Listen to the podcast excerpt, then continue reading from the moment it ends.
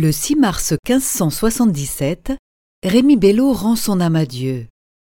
Diffusia.fr vous invite à écouter un extrait de son poème intitulé Avril. Avril, l'honneur est des bois et des mois. Avril, la douce espérance des fruits qui, sous le coton du bouton, nourrissent leur jeune enfance. Avril, l'honneur des prévers, jaunes, pères, qui, d'une humeur bigarrée, émaillent de mille fleurs de couleur leur parure diaprée. Avril, l'honneur des soupirs, des zéphyrs, qui, sous le vent de leur dressent encore, S forêt, des doux pour ravir Flore la belle.